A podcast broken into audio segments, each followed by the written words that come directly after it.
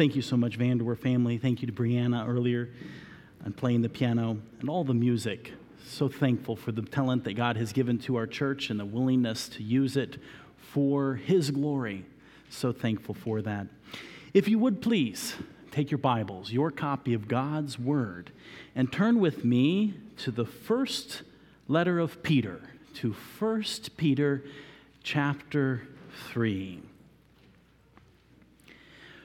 1 Peter chapter 3 and verse 8, we read this phrase Finally, be ye all. And the following verses contain very specific instructions. But before we dive into those specific instructions, I have a question. Who's ye all? Who's the ye all? Finally, be ye all. Who is it? Well, we can find it right here in this book, but we're going to have to turn back to chapter 2. Turn with me back to chapter 2 and look with me at verse 9. Because verse 9 describes who this y'all is. And here it's described, we are described as a chosen generation not speaking of a generation in sequence of time, but a chosen generation as in joint heirs with Christ, being heirs together with Christ. A chosen generation, a royal priesthood, a people who have direct access to the God of all creation, to the God of gods, an holy nation, a people set apart to God a peculiar people. Not a peculiar in the sense of weird, but in a sense of weird, if you want to use that word, as one who are different because of who we are in Christ. And all this, that ye should show forth the praises of him who hath called you out of darkness into his marvelous light, which in time past were not a people but are now the people of God, which had not obtained mercy, but now have obtained mercy. This is who the ye all are us, the people of God, given these descriptions. And it is considering who we are that Peter, under the inspiration of the Holy Spirit, beseeches us to be different things. I'd like to read now together 1 Peter chapter 2, verses 11 down through chapter 3 and verse 12. It's all part of the same conversation. As Peter has just identified a group of people, Christians, throughout all ages, from his time to the present time, to even we look in the future, Christians, if the Lord tarries. And he beseeches us. I've told you before that whenever Peter says, Dearly beloved, get ready, because he is about to say something hard. And he wants us to know right up front that we're beloved. We're beloved by God. And so he's identified us here in verses 9 and 10. And then he says in verse 11, Dearly beloved, I beseech you as strangers and pilgrims. Oh, we're not only all these wonderful things, but we're also strangers and pilgrims. Dearly beloved strangers and pilgrims. We're people who are as if we are aliens, as if this land, this world is not our own, because it's not for our citizenship is in heaven. And because of that, it should make a difference in how we live. For he continues abstain from fleshly lusts, which war against the soul. Having your conversation, your way of life, honest among the Gentiles, the unbelieving, idolatrous, godless world that whereas they speak evil against you as evildoers, they may, by your good works, which they shall behold, glorify God in the day of visitation. So, we as a special chosen people, dearly beloved, are besought to abstain from fleshly lusts, to live honestly in this world, that others may take note and see it and give glory to God when the day of their salvation comes. Do we live our lives in that way?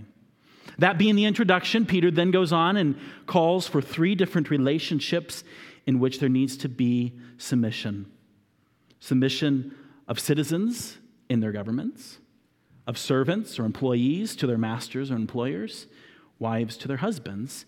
And then in verse 8 of chapter 2 or chapter 3, he continues on in dealing instructions for us all.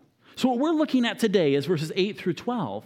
But we have to recognize at the beginning of verse 8, it says finally, which means that all of what has come before here as an introduction, this is the pinnacle of it. This is the cap. This is what wraps and ties it all together. So, the introduction here of this, this treatise, you might say, is in verses 9 through 10. Really, I would say verses 9 through 10 is not the introduction, it's rather the addressee who it's written to. And then verses 11 through 12 is the introduction. And then it's given specific areas of submission and relationships. And then in verse 8 through 12, it is finally bringing it all together. All of ye, ye all, here is what is life and those who will love life and see good days. So let's read it from verse 11 on down through in its entirety. Dearly beloved, I beseech you, as strangers and pilgrims, abstain from fleshly lusts which war against the soul, having your conversation honest among the Gentiles, that whereas they speak against you as evildoers, they may by your good works, which they shall behold, glorify God in the day of visitation. Submit yourselves to every ordinance of man for the Lord's sake, whether it be to the king as supreme, or unto governors, as unto them that are sent by him, for the punishment of evildoers, and for the praise of them that do well. For so is the will of God, that with well doing ye may put to silence the ignorance of foolish men. As free, and not using your liberty for a cloak of maliciousness, but as the servants of God. Honor all men, love the brotherhood, fear God, honor the king. Servants, be subject to your masters with all fear, not only to the good and gentle, but also to the forward. For this is thankworthy. If a man for conscience toward God endure grief, suffering wrongfully, for what glory is it if, when ye be buffeted for your faults, ye shall take it patiently? But if, when ye do well and suffer for it, ye take it patiently, this is acceptable with God. For even hereunto were ye called, because Christ also suffered for us, leaving us an example that ye should follow his steps. Who did no sin, neither was guile found in his mouth who, when he was reviled, reviled not again. When he suffered, he threatened not, but committed himself to him that judgeth righteously, who his own self bare our sins in his own body on the tree, that we, being dead to sin, should live unto righteousness, by whose stripes ye were healed.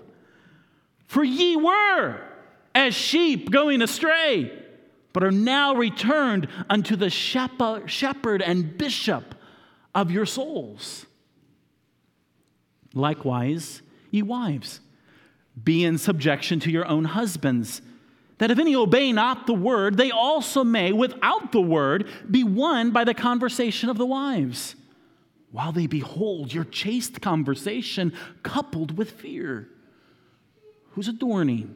Let it not be that outward adorning of plaiting the hair and of wearing of gold or of putting on of apparel, but let it be the hidden man of the heart, in that which is not corruptible, even the ornament of a meek and quiet spirit, which is in the sight of God of great price.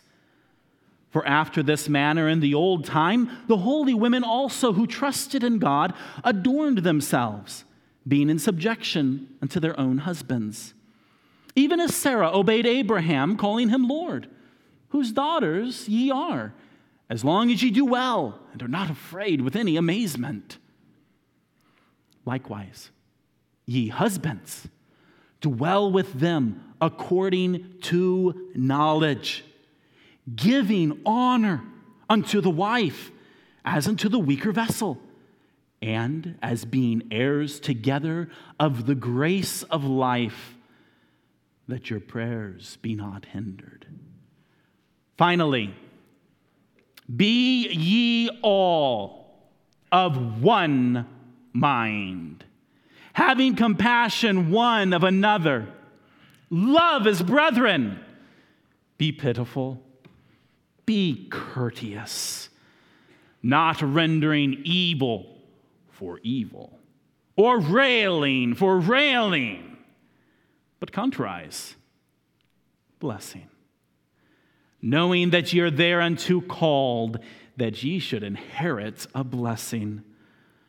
For he that will love life and see good days, let him refrain his tongue from evil and his lips, that they speak no guile.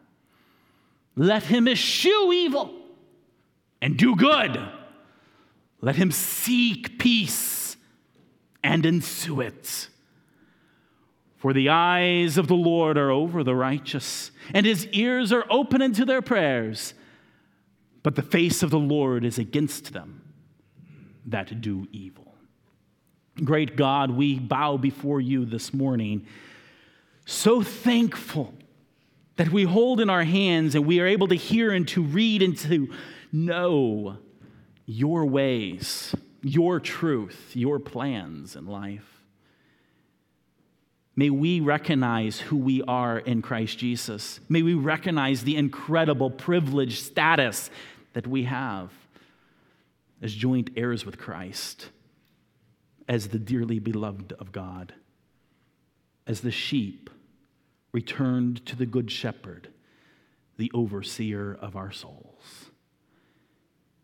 Lord Jesus, I pray that this would make a difference in our lives, that we would be a people that would indeed love life and see good days, that we would be a people who would live unto righteousness.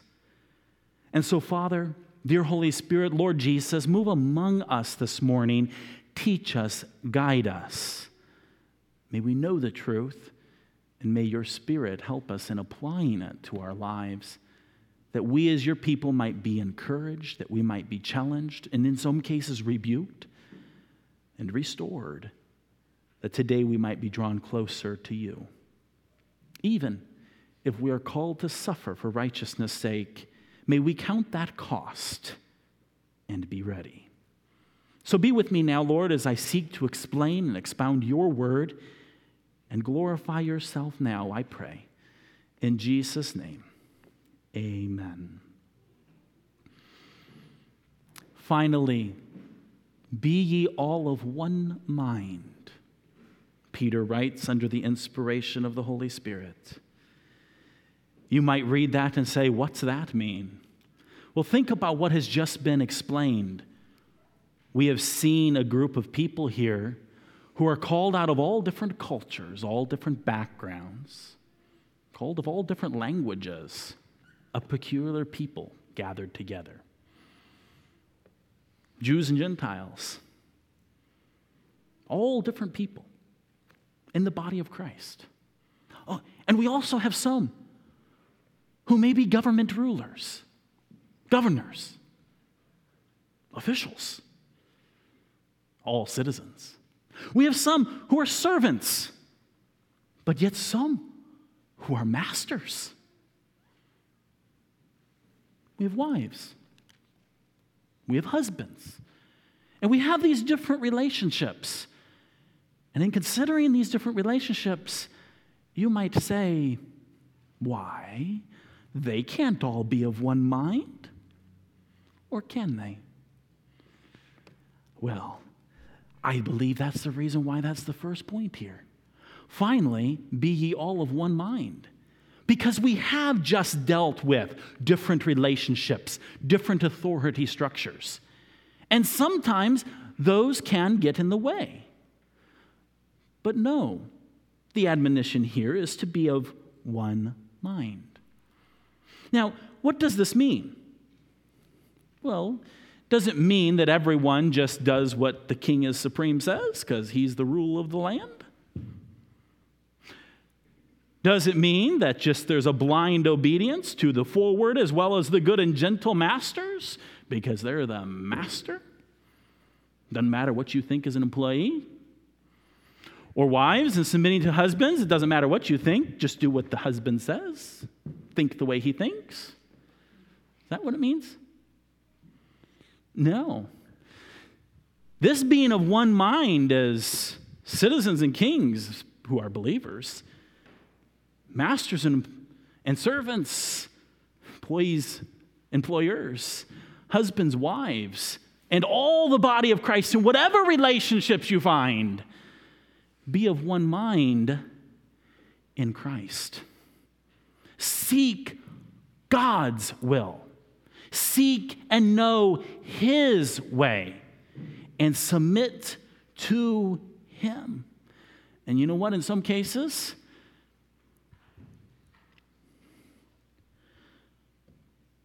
one in a position of headship or authority may need to be corrected. And being of one mind doesn't mean that you just allow that one to continue on in wrong thinking or false thinking. But there is this pursuit among these believers to be of one mind, one mind of unity. And that's only going to come, truly, if there is a submission one to another in seeking what is true. And I submit to you this morning that the greatest and most significant authority we have in our lives today for what is true is God's Word. And we need to be together seeking God's way and living in unity of truth, of one mind in God. It's a submission one to another. And you know, it's going to be manifested in different ways. For he goes on here, not only is it finally be of one mind, but it is in having compassion one for another. In all of our different relationships, whether the ones specifically laid out before us here or in other relationships, just simply as brothers and sisters in Christ, do we have compassion one for another? There are several things that are different words used here in verse 8 that all flow out of being of one mind. And even if the one mind isn't there, the balances to it, and really the pieces that will result in leading and eventually leading to a one mind if it's not there at the start. The compassion one for another, a love, you see here, as brethren, be pitiful and be courteous. Compassion, brotherly love, pitifulness, and courteous. Well, the compassion is the act, action of the outwardness of it, it's the action of what you do. Jesus was overcome with compassion for the multitudes, and he sat down and he taught them with that. He was overcome with compassion of the multitudes, and he fed them. Compassion. But it's not just for yourself or your little clique, it is one of another. It's, it's, a, it's an overflowing to all brothers and sisters in Christ. Let there be compassion one of another. And here, the love, the love is brethren. This is the Greek word phileo, which comes with the, comes, comes with the idea of a brotherly love, a friendship love, a love that is as brothers. Now, depending on what your relationship with your brothers, you might have a weird definition of that. But the real meaning here is that of, a, of the closest of friendships, a friendship love that here is, is flows out. And then be pitiful. Now, you might read that and you might go, well, you know, normally, especially as Americans, we kind of resent being pitied, don't we? But should we? Well, oftentimes when we pity someone, we're not really pitying them, we're judging them.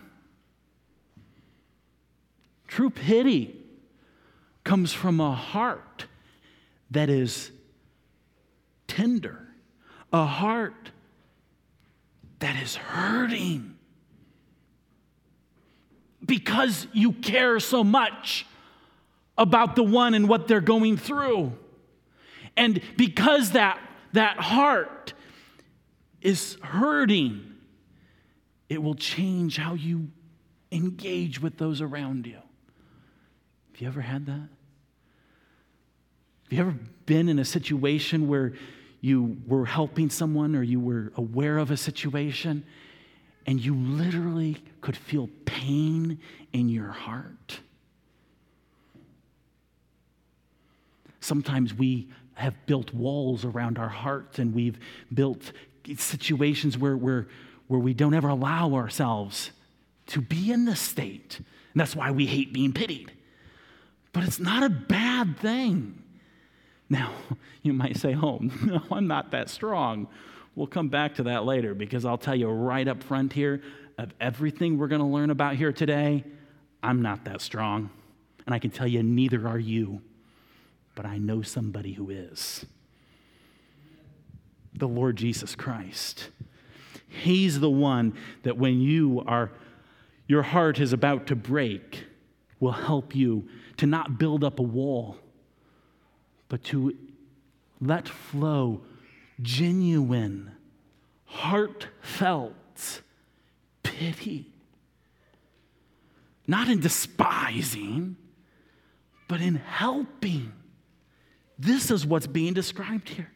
This brotherly love and this heart that is so tender that it flows out in help and be courteous. Oh, that's a great word. Courteous. You know what it means to be courteous? To be courteous means that you have a frame of mind that looks not on your own things, but on the things of others you have a mind and you have a perspective to life that is humble. You see and you understand situations, and you don't, you, you, you go into situations with a disposition, with a, a background of, of, of, of a, the way you prepare yourself that is in humility. It's how you have good manners. That's what it means to be courteous. Uh, manners and courteous is one who doesn't come around demanding their rights. Well, demanding their way, demanding this and demanding that. And everybody else is subservient to me. Isn't that interesting? This flows right after all the aspect of these aspects of authority structures.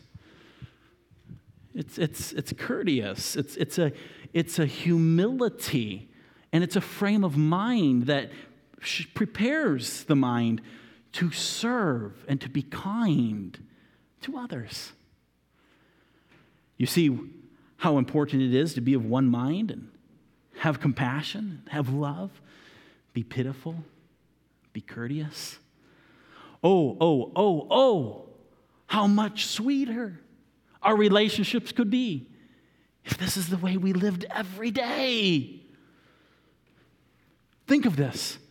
You yourself, ask the Holy Spirit to show you how do you apply this in the church? How do you apply this? How do you practice this in your home, in your relationships with your spouse, with your children, with your parents? How can you live this and apply this? How can you live this? How can you apply this in the workplace? You might say, yeah, that's a hopeless cause. But is it? We must not approach it as a hopeless cause. It's, it's an instruction given by the Lord. And it's given in the context of employment, as well as in the context of civil government. Oh, how much could be done and accomplished if our politicians were statesmen who were all finally of one mind. It doesn't mean that one is in power and everybody else is subservient to him, but it means that he's coming together and seeking to be of one mind. Oh, they could use some basic courteousness, couldn't they? So often. See, this is an aspect. And so sometimes Christians say they won't have anything to do with civil government because they don't see these things. And may I submit to you, that's why Christians ought to be engaged in civil government, because they can bring these things into that public sphere. This one mindedness, this compassion, this love, brotherly love, this pitifulness, and this courteousness. This needs to be in all of our lives. We, and you might say, mm, that's just too weird, preacher. May I re- point you back to chapter 2 and verse 9, where it says that ye are a peculiar people. It's sad that those who are loving and pitiful and courteous are considered peculiar. So when you wonder what it means to be peculiar, this is a definition of peculiar. One who is like this. now, does it have more meaning of being peculiar? because these are not the normal things in the world. But this ought to be the normal for the brethren, for the people of God. These things ought to be real. It continues on in more specificness, not rendering evil for evil. Oh, Let's see. I think children figure this out when they're about this tall. Somebody does something mean to this one, right here, does something mean. So what's this one do? Something mean right back. And it goes back and forth and back and forth and back and forth and back and forth and back and forth, doesn't it? And you know what's sad? Is when it's down here, it's not a huge deal. But yet it is a huge deal because when they don't learn to not render evil for evil when they're this tall, or this tall, or this tall, or this tall, whatever height, we don't render evil for evil. And that's one reason why it's actually a big deal that children be taught not to render evil for evil when they're this tall. So that when they grow up, they're not in the habit or the practice of rendering evil for evil. Because that's not how we live. We're different. We're weird. We are peculiar. And the fact that when someone does us wrong, we don't just do wrong back. Do you see how big of a deal this would make in the workplace? Oh, how often is there trouble in the workplace when it's just a banter back and forth of, and sometimes it's just plain silliness. Not even not evil for evil. It's all it's not this. We don't render evil for evil. Or continues on railing for railing. Now, we don't always use that word very often. At my house, I'm trying to use more of these words because I think we need to expand our vocabulary. What's railing? Yelling, fighting, intense, um, hurtful conversation and talk hard words, loud words, unkind words. It's the way we communicate. And here, as peculiar people, as those who should live unto righteousness, as is described over in verse 24 of the previous chapter, we, we don't live that way. You know what often happens? one rails and another rails, and they go back and forth and back, and it gets louder and louder and more and more intense and becomes a disaster. No, we ought to be peculiar in the fact that a soft answer turneth away wrath. When there is wrath, when there is anger, we don't respond in the same intensity and railing and, and anger or spitefulness. There's all different aspects of this. Rather, we respond really in the way that's described in verse 8 with courteousness, with humility of mind. just as I a moment ago said, this proverb says, a soft answer turneth away wrath. So we don't return evil for evil. We don't return railing for railing. But what do we do? What's, what's it say but counterwise? It's saying the exact opposite. The exact opposite. You don't return evil for evil, you don't return railing for railing, but rather you do something totally different. And what does it say? Blessing. Now you got to be careful with this because I've seen people who have taken and returned a blessing and it just sounded like a cloaked railing. it's real. I shouldn't laugh, it's not funny. That's not what it's talking about. It's talking about a genuine blessing that is from the heart. You know what kind of blessing it's, it's referring to? It goes on for say, it says here, knowing that ye are thereunto called. Oh, we are called unto a blessing. That we should inherit a blessing. Flip over with me to the beginning of this book. As soon as the church is identified here in, in verses 1 and 2, oh, why, just let's for a moment here look at these, the blessedness of our status again, some more about who the y'all is. In, in chapter 1, verse 2, we are described as, as elect according to the foreknowledge of God the Father through sanctification of the Spirit unto obedience and sprinkling the blood of Jesus Christ. We're the chosen ones. And there is grace unto us and peace. May the grace and peace be multiplied. And then look at verse 3.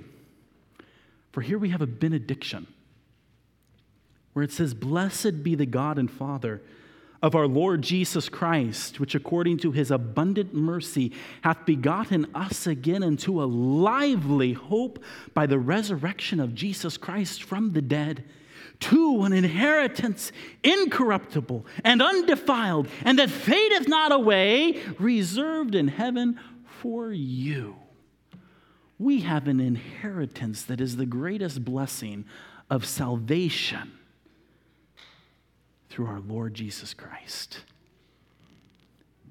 And considering that we have such blessing, we need to be living that blessing as we interact with other people. In the way that we bless, are we blessing them as those who are joint heirs with Christ? Are we blessing those who do evil to us, those who rail against us? Do we bless them? With the hope and the desire that they too would inherit the blessing? That's the kind of blessing here that's been spoken of. And so it's, it's, it's not just about this, oh, day, well, I've got to bless him because it says I got to bless him. So I'm going to come up with this mean way of, cloaked way of blessing him. No, it's a, it's a genuine way. And, and, and to be candid, I, can't even just give you and state this is what it, this is how it's done. Because the Holy Spirit doesn't work that way. You find yourselves in so many different situations in so many unique ways that you need to respond with a blessing. And that blessing could be a word, that blessing could be an action. That blessing could be a way of helping. That blessing could be totally anonymous. That blessing could be a meal. There are a million ways that the Holy Spirit could lead you to be a blessing. So I encourage you, as you look at this and consider it, don't just try to come up with a check, check, blessed him, done with that one for the day. But how can you, in sincerity, bless this one, knowing that you yourself have received the greatest of blessings through Christ. And let me put it a little bit more in perspective. We've also seen, as was introduced at the end of the previous chapter, that some of this is in the context of suffering. Suffering. For hereunto were ye called. Oh, that's interesting. So we're called to a blessing, but we're also called to suffer. It goes together. In fact, actually, then in verse 13 of this chapter, it picks up the whole theme of suffering again. So, in this context, all of this is given in the context and the perspective that don't be surprised if you suffer for doing that which is right. What's that blessing look like? Ah, uh, it all depends. It really does. There are so many ways, and the Holy Spirit can lead you. And I beseech you, look for them. Be seeking the Lord and how you can be a true blessing. Not rendering evil for evil or railing for railing, but contrariwise blessing, knowing that you're thereunto called, that ye should inherit a blessing. Bless the same way God blesses. Now you say, that's impossible. You're right. It is. So you know what you need to do? You need to let the Holy Spirit and Jesus, who lives inside of you and me as Christians, bless through you. And you will then bless as God blesses. And then in verse 10, let me ask you the same question Peter asks. For he that will love life and see good days. How many of you love life and see good and want to see good days? Oh my, some of you need help. How many of you want to love life and see good days? Oh, good, good. We all ought to. We all ought to love life and see good days. There's nothing wrong with loving life and seeing good days.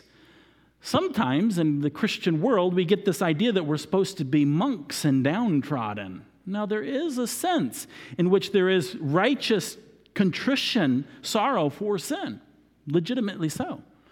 But there's also an aspect in which we were created for God's pleasure to love life and to see good days. But you know, there's some things that get in the way of loving life and seeing good days.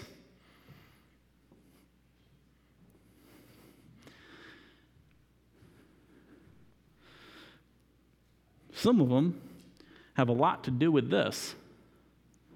You ever seen a mouth, the tongue, the lips, the way in which we communicate mess up good life and good days? Yeah. When we use our tongue to do evil, and we use our lips to speak guile, there's a lot of different ways that we can use our tongue for evil. It's even connected to the previous passage of blessing and railing. Those would be ways, the railing would be a way of, of using our tongue, our lips for evil. Our tongues and our lips can be used in compassion and love and pity and courtesy, can't they? Those are good things. But in James chapter 3, we're accounted for all the trouble that the tongue can cause. There it speaks of, behold, the tongue, though it be a little member, how great harm it can cause, a world of iniquity. And if you were to just flip back a few pages to James chapter 3, it says, For in many things we offend all.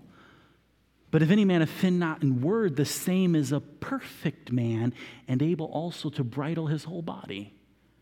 Isn't that interesting? The one who is able to bridle, like a bridle and a bit is put into a horse's mouth so that the reins can control that horse. So the man who is able to bridle his mouth, his tongue, his lips, is able to control his whole body. There's a proverb that says, In the multitude of words, there wanteth not sin. That means that there's a lot of sin that comes from the multitude of words, which means that we need to be careful beginning with our mouths. Oftentimes, you can find out who someone is by how they talk and how they behave with their mouth. There's a lot of evil with the mouth.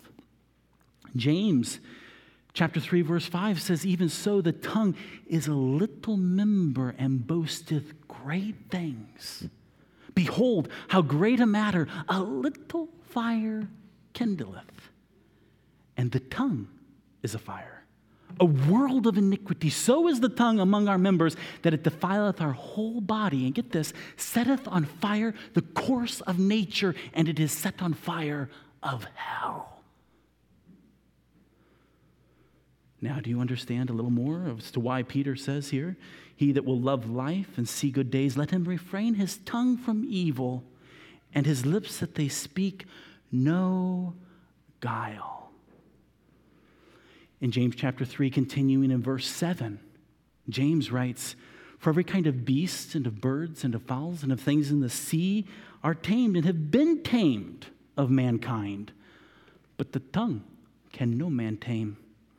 It is an unruly evil full of deadly poison. Therewith, bless we God, even the Father, and therewith curse we men, which are made after the similitude of God. Out of the same mouth proceedeth blessing and cursing. James writes, My brethren, these things ought not so to be. Just as Peter says, Will you love life and see good days? These things ought not so to be, too. James wrote and said, continuing in verse 11, Doth a fountain send forth at the same place sweet water and bitter? Can the fig tree, my brethren, bear olive berries, either vine figs? So can no fountain both yield salt water and fresh. You see, the blessing and the railing don't go together. The cursing and the blessing, they don't go together. Just like salt water and fresh water, they don't, go to, they, they don't come from the same source.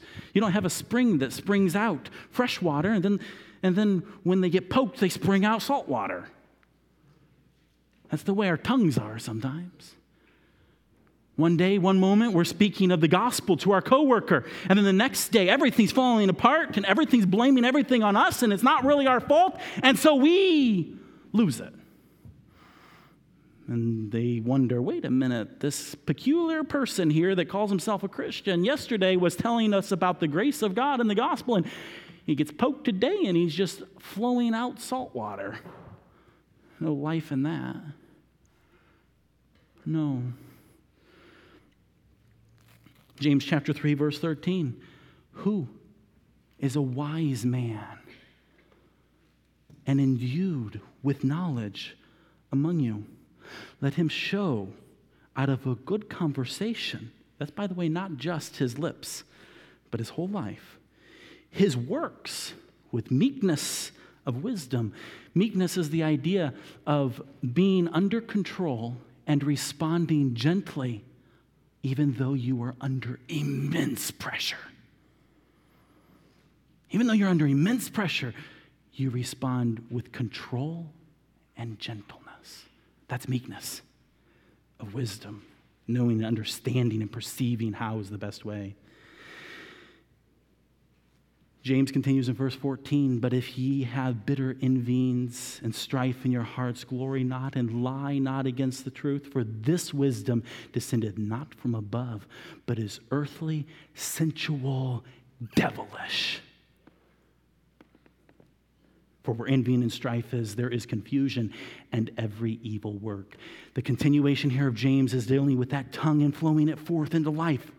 Will you see, will you love life and see good days? Be careful of that tongue.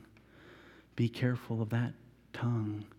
For it tells us in verse 17 of James 3 but the wisdom that is from above, that is from above, is first pure, then peaceable, gentle, and easy to be entreated, full of mercy and good fruits, without partiality and without hypocrisy and the fruit of righteousness is sown in peace of them that make peace. The tongue, oh, it's a little member. Is it bridled? Is it under control or is it used for evil? And is it used for guile, deception, deceit, lying? How do we use our tongue? How we use our tongue is an indication of how we conduct ourselves in life. And do we use our tongue to seek peace?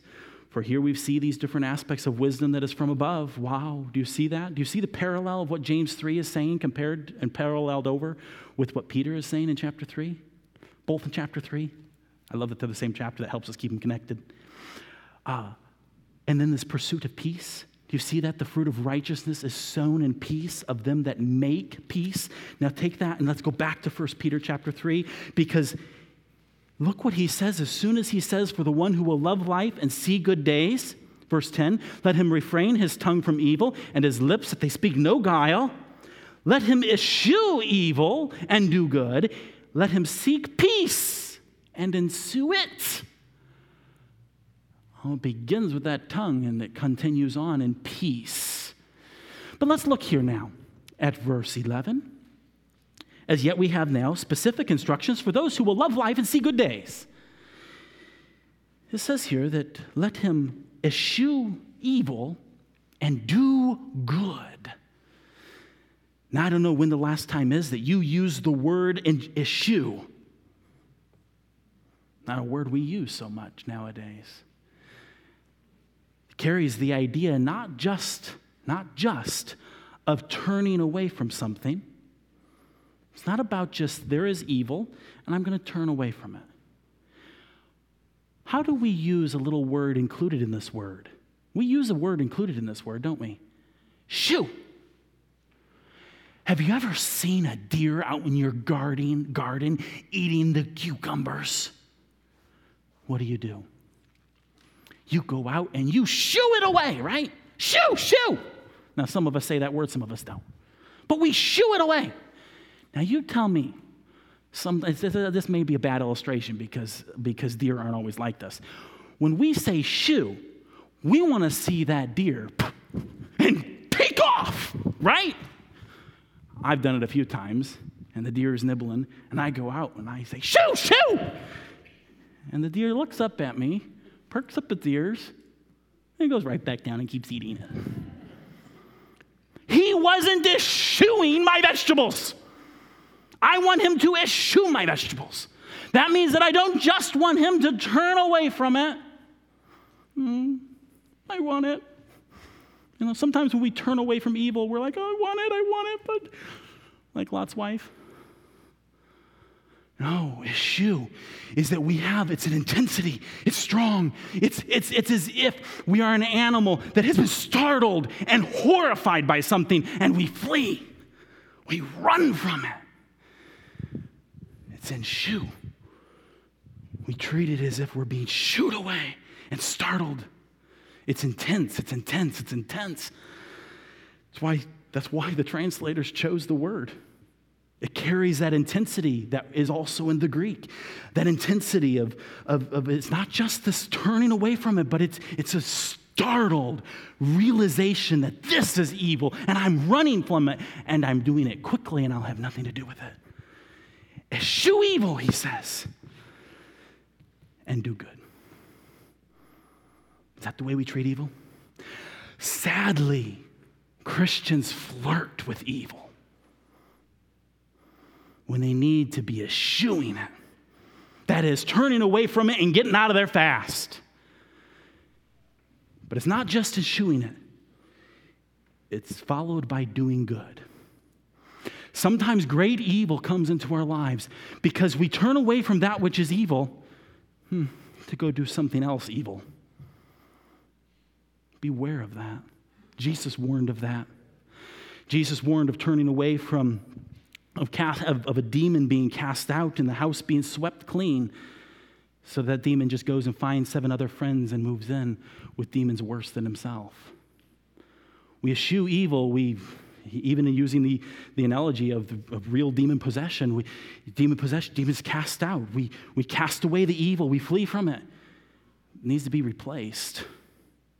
In case of demons, with the Holy Spirit. In the case of actions, with good. Eschew evil. Do good. Then, middle of verse 11, let him, who's the him? The one that will love life and see good days. Let him seek peace and ensue it. Seek peace. Do we seek peace? See, again, in this context here, finally be all of one mind, having compassion one of another, love as brethren, be pitiful, be courteous, not rendered evil for evil, or railing for railing, but contrast blessing. All of this is given here in this idea and context of those who will love life and see good days, how they speak, how they control their tongue and lips. Do they eschew evil? In all of these, do we seek peace and ensue it?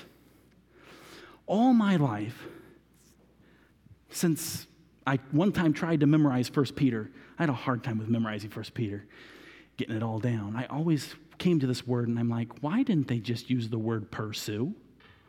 Why didn't the translators just use the word pursue?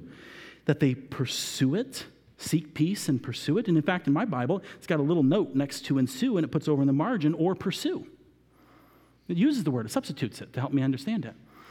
And so I did some research on it. I thought, why did the translators decide to use ensue instead of pursue? You notice they actually sound a little bit similar, don't they? Well, ensue is not an obsolete or an archaic word. If you go pull out a modern dictionary, you will find the word in the dictionary. In fact, we use it sometimes. We use it in some cases in such, where such and such a topic was presented and a conversation ensued. You ever heard something like that? Maybe, yeah. We, we talk about it. Something is brought up, and, or something is, happens, and it's a, this ensued. The word ensued carries the idea of a presumption that it will happen.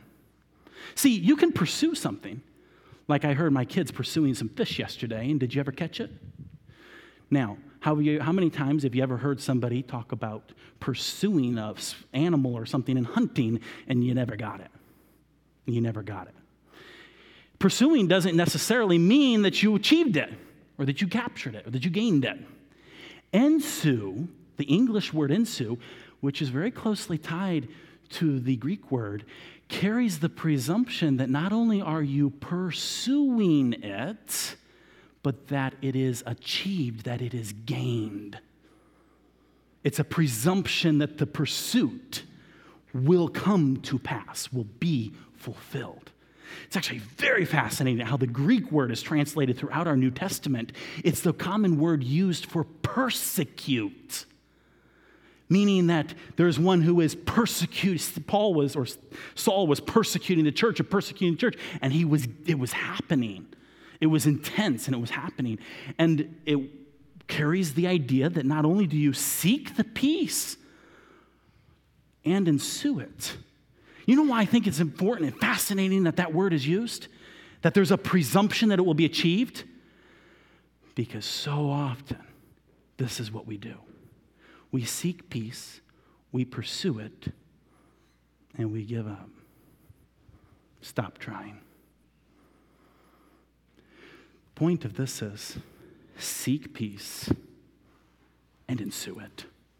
Keep on seeking it. And you know, sometimes we may think, oh, it doesn't work. In fact, actually, if we continue on in this passage, it's actually implied that for many Christians, they will seek peace and seek peace and seek peace, and they'll never attain it, for they will suffer greatly. But here it is seek the peace with the perspective that it will be achieved. And in the big picture and in light of eternity, peace is ensued. When Christ comes, peace will ensue. Do you see how the word is used? Peace will, will be there. We can count on it. So, do we love life? Do we want to see good days? We eschew evil, do good. We seek peace and ensue it. And now you may think, that's all good, preacher. Peter, or let's put it in proper perspective, Holy Spirit. I've tried those things and it's still trouble. there's still oppression, there's still persecution, there's still suffering. Or, I just can't. I'm too weak, I'm too tired, I can't do that. Look at the climax of these ad, this admonition. Verse 12. For the eyes of the Lord are over the righteous, and his ears are open unto their prayers. You see, verse 24 of the previous chapter across the page there speaks of us as being dead in sins, but now we should live unto righteousness, by whose stripes we are healed. When we're saved, when we're healed by the blood of Jesus Christ, we are made alive to live unto righteousness, which means we're righteous. And the eyes of the Lord are over us, and He hears our prayers. His ears are open unto their prayers. There are so many times in the midst when we seek to do right, when we seek to do good, whether in our home, in society, in the workplace, or in the church, and it doesn't seem to work. We're tempted to give up. We're tempted to think God doesn't see, God isn't helping me, God doesn't hear. He does see, and He does hear. He does see, and He does hear. Have you ever heard the Hebrew name of God, Jehovah Jireh? It's a word that we often translate as Jehovah or the Lord provides. And that's true, that's an accurate translation of it but its literal meaning is Jehovah sees. The assumption is that if he sees, he's going to do something about it. And he does. Jehovah sees, and his ears are open. And by the way, even when we don't think he hears or we don't see an answer, know for sure he hears he sees. And the implication of this is that he is doing and will do something about what he sees and what he hears. May not be in my time or in my way, but he will do something about what he sees and what he hears. So keep on trusting, keep on obeying, and keep on praying. And by the way, if you're one who is doing evil, the face of the Lord is against you. Now, for those who are not doing evil and the face of the Lord is beholding us, like he sees us, as described here, the eyes of the Lord sees the righteous. That's, that's a good. That means he's going to provide for us the things that we need. The idea of him taking and setting his face against one means that he is judging that one. He will bring about righteous judgment. And this is a great comfort for the one who is seeking, who is loving life and would see good days and is refraining his lips from guile and from evil. And, and he is loving and pursuing peace and ensuing it. And all of this, and God's Spirit's help is doing it, but it's not working. And they're being oppressed and downtrodden. Know that the evil who are persecuting you, God's face is against them that do evil. He is and will judge them. So the admonition here is for us that are righteous, let's not do evil, considering the fact that those who are evil will be judged. For the next question that is asked, and we'll come into this the next time we come to this chapter, but is, and who is he that will hurt you if ye be followers of that which is good? It's a rhetorical question. Who's going to hurt you if you're doing that which is good? And you might say, well, I can't preach another sermon, but you might say, well, there's lots of people who could hurt me.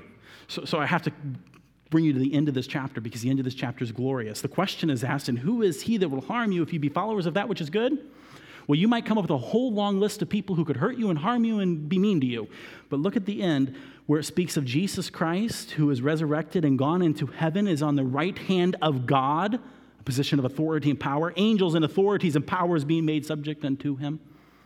That pretty much encompasses everybody who could do you harm and hurt you. They're all subject to him. And so, in this all, as you look at life and you may be struggling through life or even suffering through life or doing wrong in life, look to the one who has redeemed you, the one who has passed you from death into life, that you should live into righteousness.